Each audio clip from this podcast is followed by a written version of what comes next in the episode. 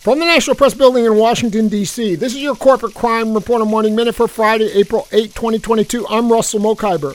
Amazon hired an influential consulting and polling firm with close ties to the Democratic Party to help the company thwart a critical unionization effort at a Staten Island, New York warehouse. That's according to a report from CNBC.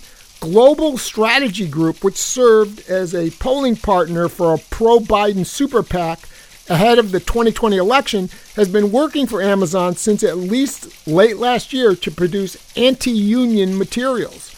Amazon fought aggressively to beat back the union effort on Staten Island. Warehouse staffers across the company amped up their activism during the COVID pandemic, demanding safer working conditions and better pay. For the Corporate Crime Reporter, I'm Russell Mokhiber.